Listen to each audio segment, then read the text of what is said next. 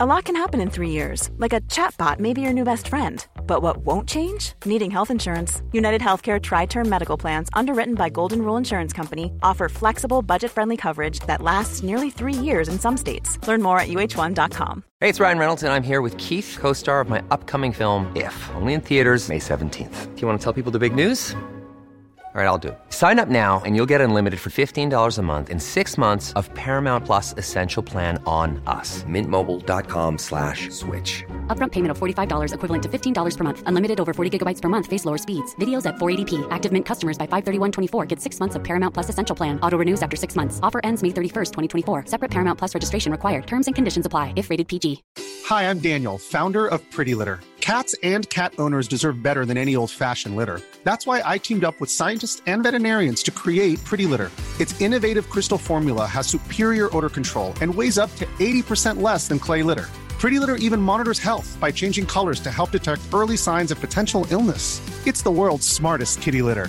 Go to prettylitter.com and use code ACAST for 20% off your first order and a free cat toy. Terms and conditions apply. See site for details. This episode of The Commons is sponsored by New College Franklin. At New College Franklin, students and professors together find their place in an educational tradition that stretches back for ages, returning to tried and true educational practices and texts that have been discarded for too long. Through a robust exploration of the great books and the classical seven liberal arts in an environment of rich conversation, shared life, and spiritual discipleship, New College students see how they fit in the unfolding story of redemption. Take the next step in your education and join the conversation in beautiful Franklin, Tennessee. Come for a preview weekend or schedule a visit at your convenience and continue building on the educational foundation you've started. You can learn more at www.newcollegefranklin.org. That's newcollegefranklin.org.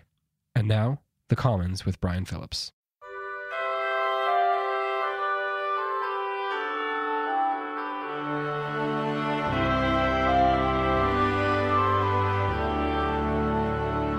Hello, everyone, and welcome back to The Commons. I'm your host, Brian Phillips. Uh, today, we are continuing and nearing the end of season two, where we have talked about uh, important figures and movements in church history. We have had to uh, really kind of gloss over and, and fly over a lot of really, really important people and important movements. But I hope that so far you've, you've um, gained uh, some more understanding of some of those important shifts and important ideas that have really affected the church. And um, today we attempt one last uh, episode where we're going to cover a lot of ground, a lot of ideas, a lot of personalities, and and trying to actually take this event and uh, look forward into the the impact that it has had over the last couple hundred years. So today we're talking about uh, the Great Awakening and how the Great Awakening um, later influenced uh, the rise of the evangelical movement, which of course is still a major influence, uh, particularly in American culture today. And so I'm joined by special guest uh, Dr. George Grant. Um, Dr. Grant is the pastor of Parish Presbyterian Church in uh, Franklin, Tennessee. He has helped found many classical schools around uh, the United States and the world. Uh, is known for his Gileskirk history curriculum, and uh, around CiRCE, he is known as the 2017 Paideia Prize recipient. And so, uh, Dr. Grant's a good friend of ours. And so, uh, I hope you enjoy this conversation where we really tried to accomplish uh, a great number of things, discussing the Great Awakening, what it was, who the major figures were, and then what the implications were of, of that movement, both at the time and even into our own present day. So uh, I uh, hope you enjoy this conversation with Dr. George Grant. Well, Dr. George Grant, thank you for taking time out of your very busy schedule to join me today. It's great having you back on the Commons. Well, thank you. It's it's a delight to be with you again um, and not only taking time out of a busy schedule, but taking time out to really jump into the deep end of the pool here. This is a very big topic that we have ahead of us. Um, and we're talking about one of the most significant religious movements in American history uh, around the the 17th uh, 1700s um, and influenced both uh, American and British history. It's the Great Awakening. And right. the Great Awakening included some fascinating personalities and friendships, which I hope we'll be able to talk a little bit about. And it also influenced the birth of evangelicalism, which obviously still a major influence in um, in American culture today. So we have a lot to talk about. Um, so, Dr. Grant, let's let's begin by uh, talking about the Great Awakening from a bird's eye view, uh, which which is about all we can expect in one short podcast. right, but, right. But be- before the Great Awakening began, what was the state of the church and society? What what were things like at that time? I think most people realize that all of the American colonies uh, were founded uh, with at least some religious basis uh, at the at the core of their existence, and there was wide diversity. Uh, but all of their charters, legal systems, social structures, commercial compacts, and political covenants were were founded on biblical le- legal principles. But as the 17th century progressed, the fires of faith began to dim. Uh, Cotton Mather uh, one of the most influential of the early founders, uh, talks about this in his book uh, Magnalia Christi Americana, where he, he he surveys those earliest founding days in the colonies and and described how prosperity uh, seemed to put a wet blanket on the spiritual fervor of the colonies. The passion of the children and the grandchildren of the original settlers turned increasingly to land and wealth and worldly success uh, at the expense of service to the Lord. Uh, they still believed the Bible at some level, but their, their hearts had strayed from the faith of their parents, who endured great hardships and saw God's providential hand in their work. So, to many people, personal peace and affluence, to use a wonderful Francis Schaeffer phrase, had become more important than the God who gave them the power to make their wealth in the first place. And so uh, Cotton Mather uh, simply declared, The daughter destroyed the mother. Uh, there's a danger, he, he said, uh, when the enchantments of this world make us forget our errand in the, into the wilderness. Uh, that errand was uh, he uh, proclaimed, and certainly the earliest founders uh, would have said, was to build a city on a hill, an illumination for all the world. So you have spiritual lethargy, um, spiritual formalism. Uh, you have a lot of church attendance, but not much spiritual fervor, not not a lot of genuine uh, worldview thinking, the application of the faith to the details of life. So mm-hmm. at, the beginning of the Great Awakening, this this was the state of the church. The church was asleep in the light. Hmm. So, uh, what was it that happened during the Great Awakening? And and of course, we're speaking in generalizations, as with any historical movement. There there wasn't exactly a start line and a finish line, but um, what happened during the Great Awakening, uh, and and how did it change the church and culture given that apathy and lethargy? Well, th- there were a number of Puritan pastors who issued uh, their fierce Jeremiads declaiming the sinfulness and the spiritual uh, torpor that uh, that seemed to uh, have emerged.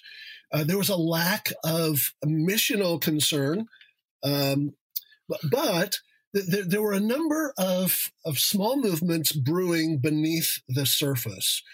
Uh, there, there, were a few um, evangelists traveling from town to town holding revival meetings, uh, oftentimes connected with their quarterly communion services.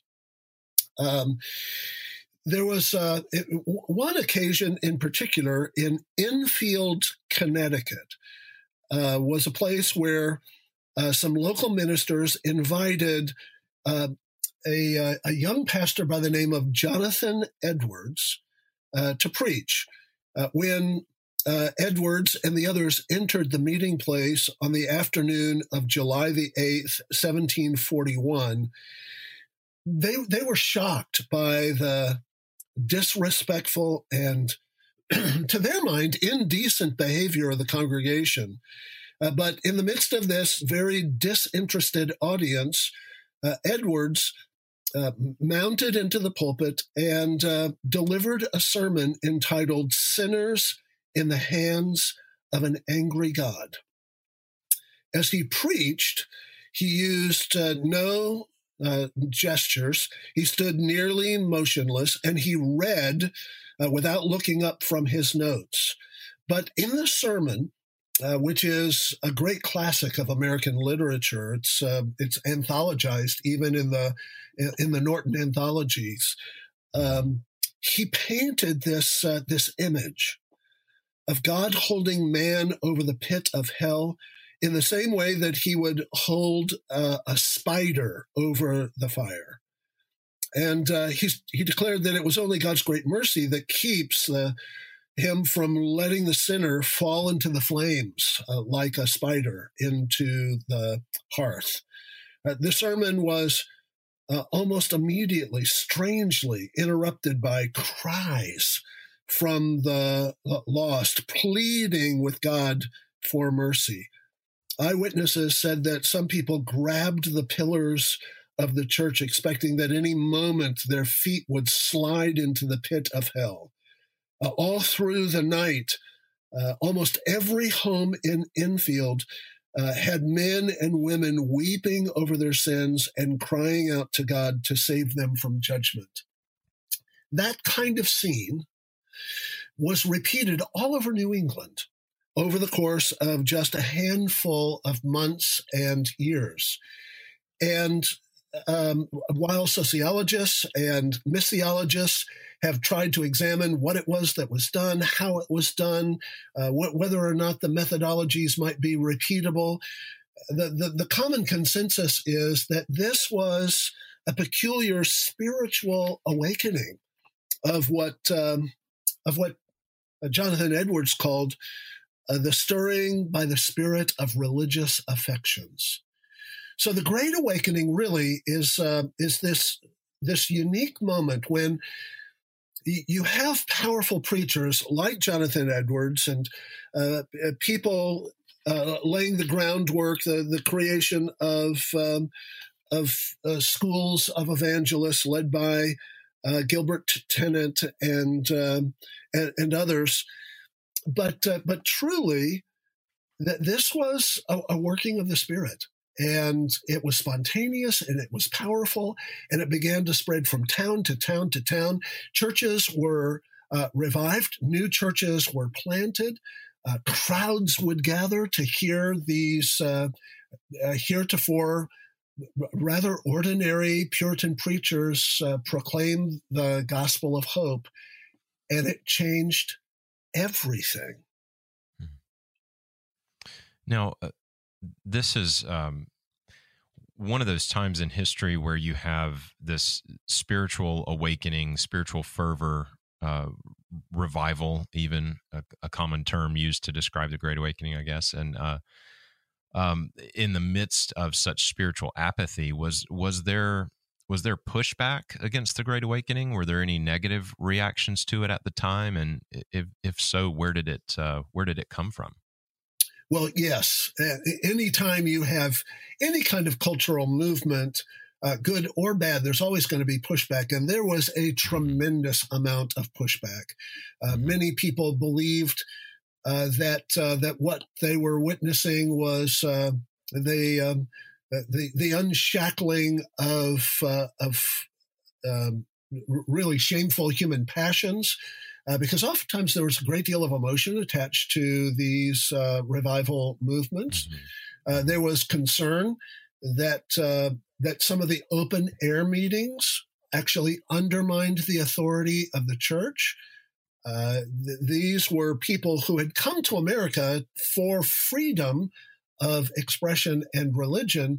Uh, but the, the, the, notions of an educated and licensed clergy uh, was uh, was you know, widespread, and therefore, uh, when you start to see these enthusiasms, or as Edwards called them, affections, uh, there there was a great deal of suspicion, and the suspicion came largely from the established churches, from the clergy themselves.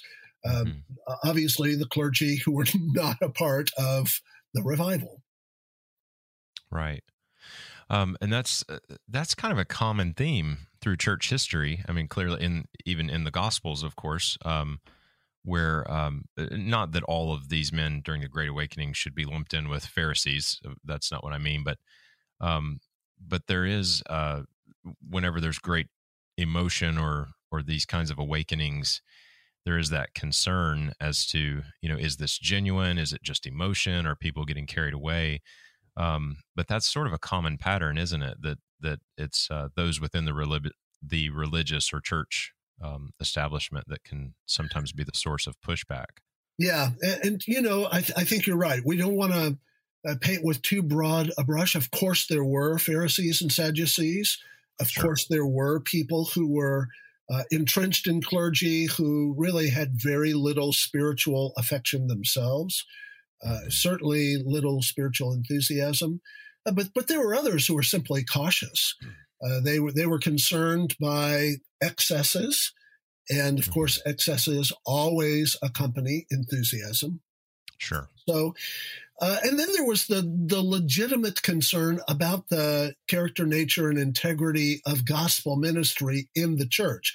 Is this religious movement going to um, to run past or outrun the church itself, and, and thus undermine uh, the, um, the, the, the integrity of the of the communities in which the enthusiasms broke out. So those were all legitimate questions, uh, but uh, there, there were also questions from those who had begun to drink deeply from the wells of uh, Enlightenment skepticism. And so you, you have all kinds of pushback from right. the world, the flesh, and the devil, and it's uh, it's always that way, and it most assuredly was that uh, during the time of the Great Awakening. Jo- Jonathan Edwards uh, received a tremendous amount of criticism, uh, although he was incredibly articulate in defending the uh, the reforming works that occurred during the revivals. He, he really was blasted by the religious establishment. And then, of course, uh, there, there were others uh, William and Gilbert Tennent, um, uh, George Whitefield, all, all, of them received fierce, fierce opposition. Mm-hmm. Now, let, us talk about some of those major figures. Um, uh, we obviously don't have time to to discuss all of the the major players in the Great Awakening. Um, but you've already mentioned Jonathan Edwards a few times, so let's let's start with him. What were his uh, what were his major contributions to the awakening beyond just, of course, that that first service in Connecticut that you described when he preached that famous sermon, "Sinners in the Hands of an Angry God"? Um, what what else did he contribute to the awakening? Well, he was a brilliant theologian and he wrote widely. His works are invaluable to this day. He was a pastor in Northampton, Massachusetts. Uh, he actually succeeded his grandfather in, in that church as the pastor and uh, was uh, very passionate about uh, frontier missions and missions to uh, Native Americans.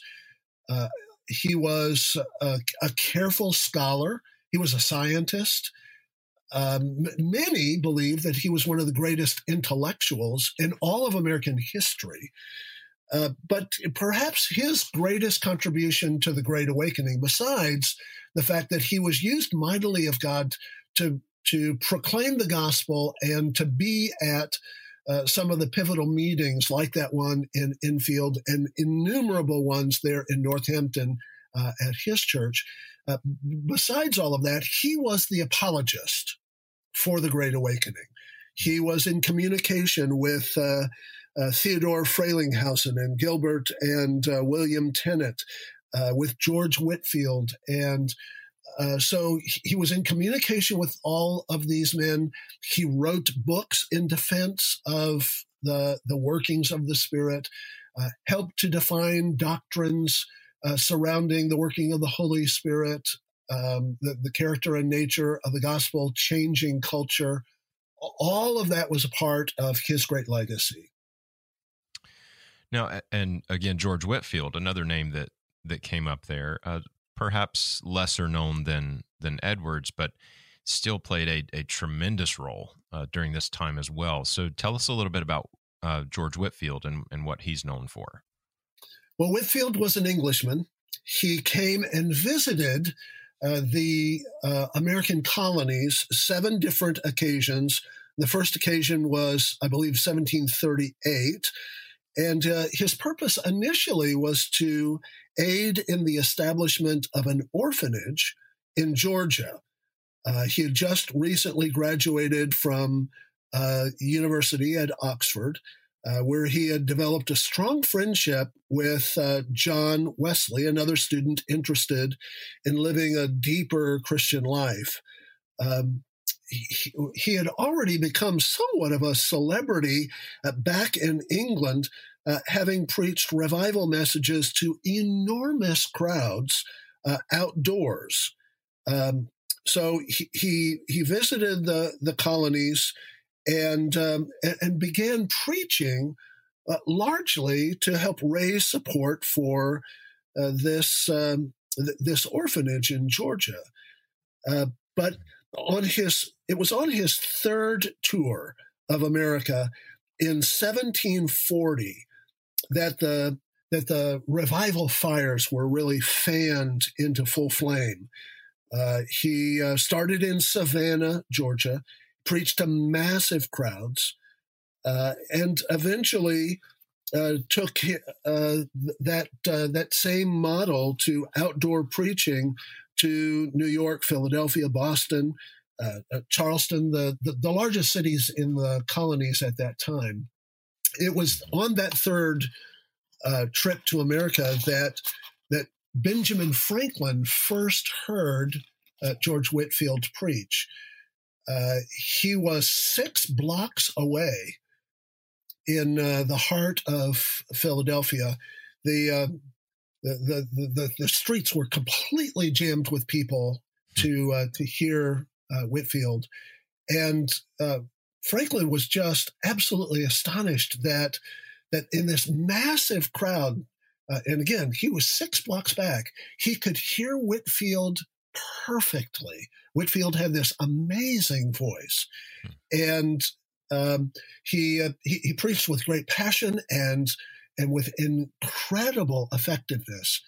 And it is said that thousands and thousands, all up and down the uh, the, the the coast of the Atlantic, came to Christ.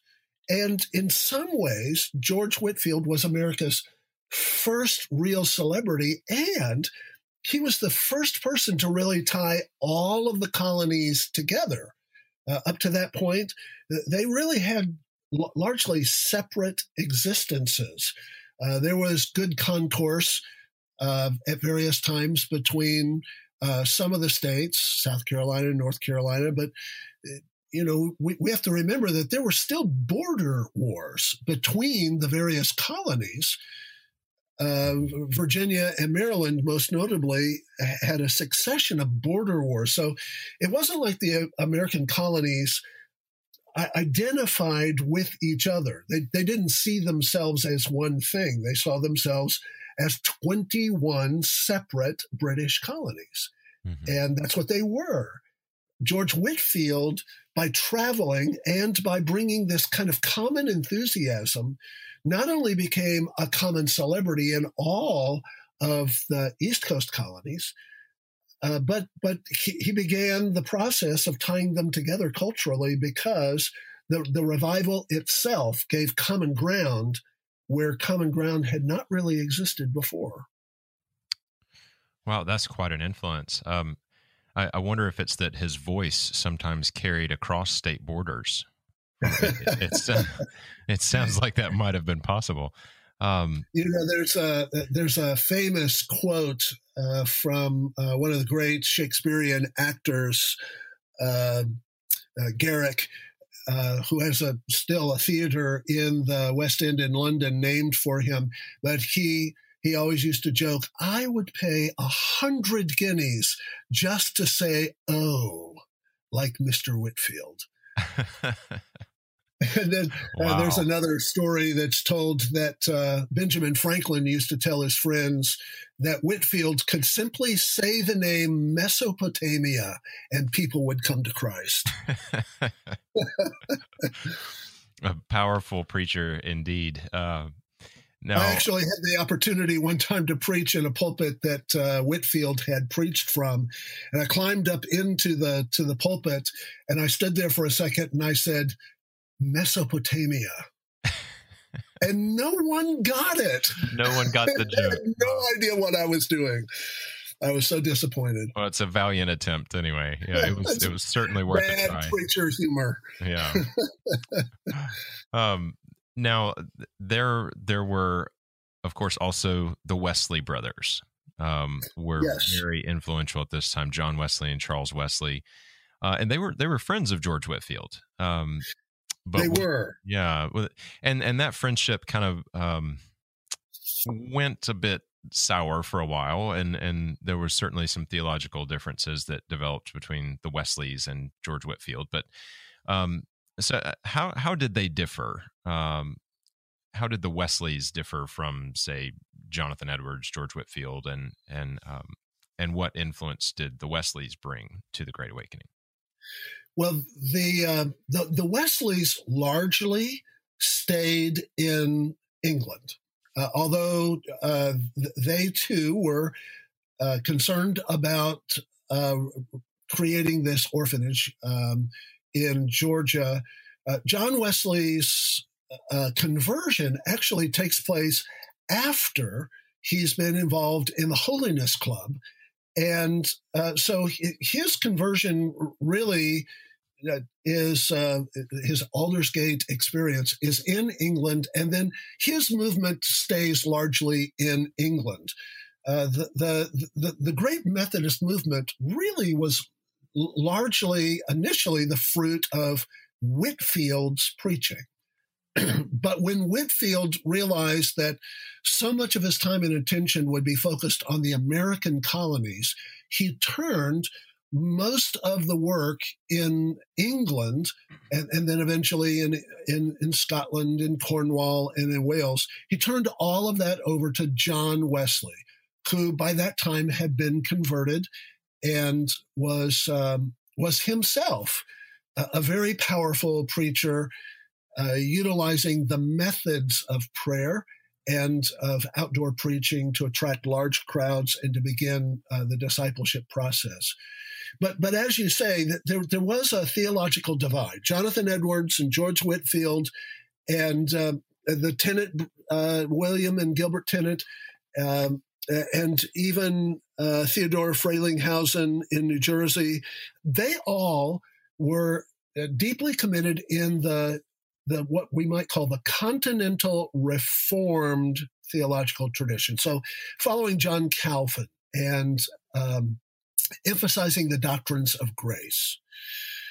Uh, the Wesley, John Wesley in particular, was uh, less influenced by that tradition and more influenced by the holiness uh, thread of the old Puritans. Mm-hmm. And uh, so, you, to, to, use the common parlance of, of the day, uh, George Whitefield and Jonathan Edwards were Calvinists, and Wesley was an Arminian. Mm-hmm. And that eventually created a rift between Wesley and, and Whitefield. Now, Charles Wesley, who is uh, the obviously the brother of John, wasn't really embroiled in the controversy. He actually attempted to bridge the gap. And uh, you see the attempt to bridge the gap in many of Charles Wesley's uh, hymns. And that, that was his great contribution. He enabled the Great Awakening to sing. And um, so you have this rift. So eventually, uh, all of the Methodist work in, in England was turned over to the Wesleys and all of that uh, re- renewal and revival work in the Americas uh, came under the, the ministry of George Whitefield. Hmm. So uh, I, I, think it's fascinating to see how how um, God brought all these uh, very different personalities and gifts together at at one time um, and on two different continents to accomplish all of this. It's really a beautiful picture to see. Um, looking back, of course, the way that all this was was being woven together. Um, yeah, and you know there were some political aspects of this that that really contributed to the different tenor of the American versus the English Great Awakening, uh, because uh, one of the things that happened in 1745 there was a rising, a rebellion in Scotland. Uh, that was eventually put down by the Hanoverian uh, family, uh, George II and uh, his younger brother, the Duke of Cumberland, uh, were able to put down the rising of the Jacobites uh, that had really swept with Bonnie Prince Charlie um, all of Scotland. So many of the of the great houses of Scotland were crushed following that re- rebellion, and the, the result was that economically they couldn't sustain their old way of life. They began to clear uh, their lands of old tenants, and the leftover uh, remnants of the old feudal system was just broken. So what that meant was a flood of immigrants from Scotland went to America. And uh, these Scots Presbyterians uh, came to America at precisely the moment that the Great Awakening was uh, was occurring, when there was a need for pastors, elders, church planters. All of a sudden, you have these well catechized uh, Scots Presbyterians arriving on the scene, uh, ready to step into those roles. That really helped to shape the character of the theology of the Great Awakening almost as much as the leadership of Jonathan Edwards and George Whitefield. And of course, there was none of that in the English Great Awakening. Mm-hmm. So, uh, again, that sort of providential bringing together of uh, exactly what was needed at the time. Um, but um, yeah, uh, but, but, politics clearly playing a role in how successful the the um, I guess the the results of the Great Awakening would be. Um, and uh, I guess uh, those those individuals being able to step into those roles in local communities and remain there to to teach those who had um, been part of the Great Awakening or those who had been converted during the Great Awakening that that uh, allowed the the revival, if you will, to continue much further than if it had simply been, as some had charged, more of an emotional experience. Now these people were able to be discipled and trained and to continue learning. Um, and, and, churches planted and mm-hmm. and really along the frontier where there were not prior to this enough educated clergy you have now this flood of scots presbyterians you know, well catechized elders mm-hmm. able to move out into the frontier. And so you have a massive amount of church planting uh, that occurs at this time as well. Right. Now, uh, the the Great Awakening itself um, would um, certainly slow down over time as far as the um, the massive crowds, uh, the outdoor crusades, the the emotional response, uh, but but its influence is still being felt to this day. So um, this is, I would imagine, the most difficult question that I'm going to ask you today. It's a very big question, certainly. Um, but what influence has the Great Awakening had on the founding of the evangelical movement, which of course is still influential in America?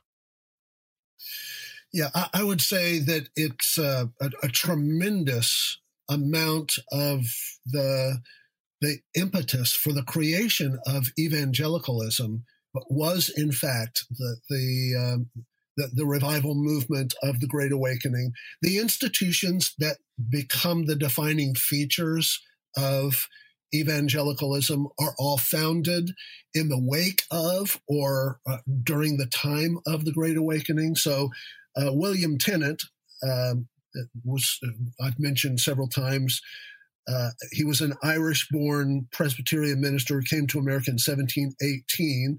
He settled in Pennsylvania and he began a frontier seminary in a log house. Um, some Presbyterians who, in the school's earliest days, disliked the methods, uh, used the graduates of the the seminary as uh, sort of the the punching bag of their jibes, and uh, called the seminary the Log College. Uh, but uh, the Log College eventually became the College of New Jersey, and then later Princeton University. And it was Princeton uh, that really provided most of the Presbyterian ministers uh, in that uh, succeeding uh, couple of generations to go out to the frontier, plant the churches, uh, helped to define the foundations of of the culture, and, um, and, and shape the uniqueness of the American character. many many years later, uh, when Alexis de Tocqueville came to America, he could see the threads of that movement uh, still very much in evidence, shaping the way that American culture, uh, everything from art, music, and literature across the boards to uh, the institutions of authority and power, uh, law, governance, uh, the, the, the American character of hard work and diligence, of honesty and openness, all of this uh, most historians trace back to the uniqueness of the Great Awakening. Now, uh, um, this has been just, uh, again, bird's eye view, a big uh, kind of uh, um, skimming of the surface of uh, what happened during the Great Awakening, just a few of the personalities who were influential during the period of the Great Awakening, and then, of course, just trying to plant the seed that that the Great Awakening has has is still bearing fruit to this day, um, uh, and then we see it in the different branches of evangelicalism and how uh, the evangelical movement was founded and and so on. But for those listeners who who want to explore this a little uh, a little deeper, um, who want to learn more about the Great Awakening or its ideas or uh, major people, its influence, uh, what what resources would you recommend? Do you have favorite uh, books, lectures, anything that uh, that you think uh, our listeners should be aware of as they continue learning more about this?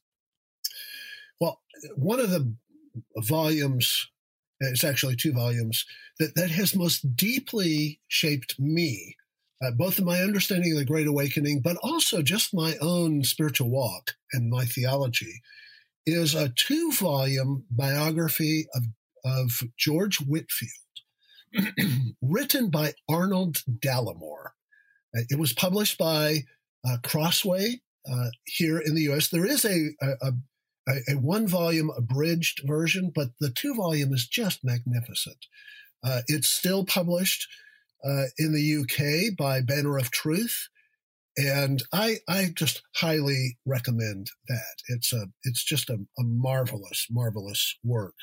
And it gives you the full survey of everything that occurs in the Great Awakening, not just things that directly pertain to George Whitefield. Mm-hmm. So that, that's one thing that I would recommend. Another thing that I would recommend is uh, Revivals and Revivalism uh, by uh, Iain Murray.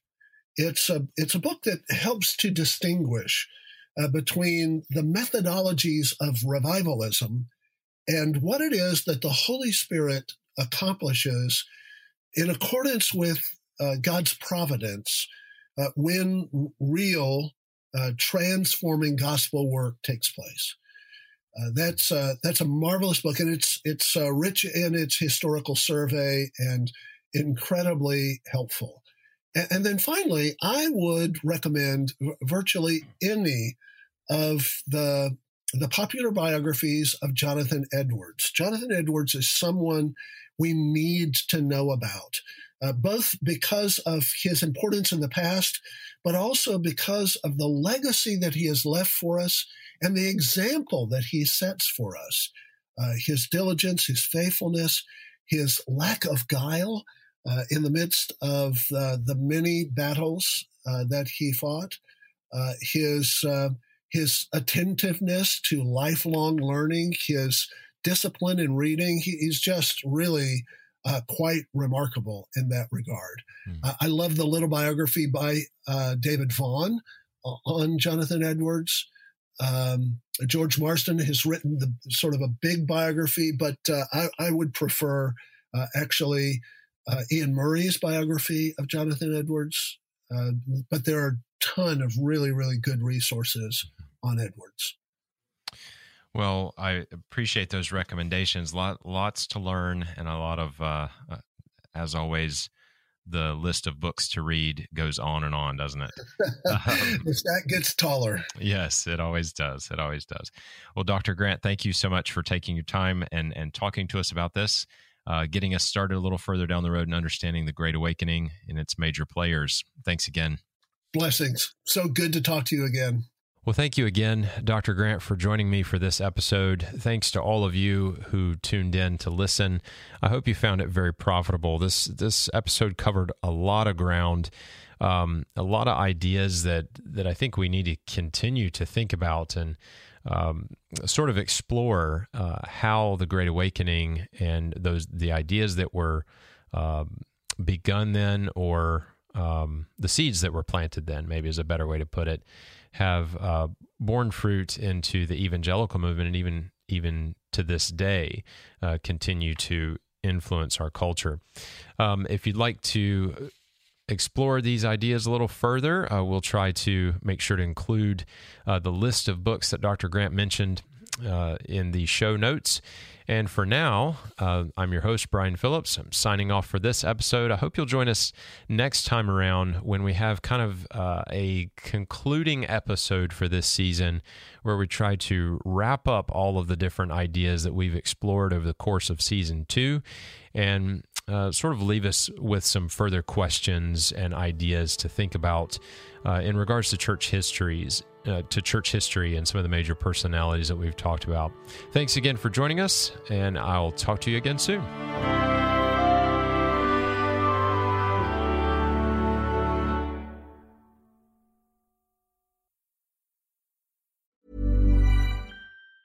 Ever catch yourself eating the same flavorless dinner three days in a row? Dreaming of something better? Well, HelloFresh is your guilt free dream come true, baby. It's me, Keke Palmer. Let's wake up those taste buds with hot, juicy pecan crusted chicken or garlic butter shrimp scampi. Mm. Hello Fresh. Stop dreaming of all the delicious possibilities and dig in at HelloFresh.com. Let's get this dinner party started. Hi, I'm Daniel, founder of Pretty Litter. Cats and cat owners deserve better than any old fashioned litter. That's why I teamed up with scientists and veterinarians to create Pretty Litter. Its innovative crystal formula has superior odor control and weighs up to 80% less than clay litter. Pretty Litter even monitors health by changing colors to help detect early signs of potential illness. It's the world's smartest kitty litter. Go to prettylitter.com and use code ACAST for 20% off your first order and a free cat toy. Terms and conditions apply. See site for details. Imagine the softest sheets you've ever felt. Now imagine them getting even softer over time. That's what you'll feel with Boll and Branch's organic cotton sheets. In a recent customer survey, 96% replied that Boll and Branch sheets get softer with every wash. Start getting your best night's sleep in these sheets that get softer and softer for years to come. Try their sheets with a 30-night guarantee. Plus, get 15% off your first order at bollandbranch.com. Code BUTTERY. Exclusions apply. See site for details.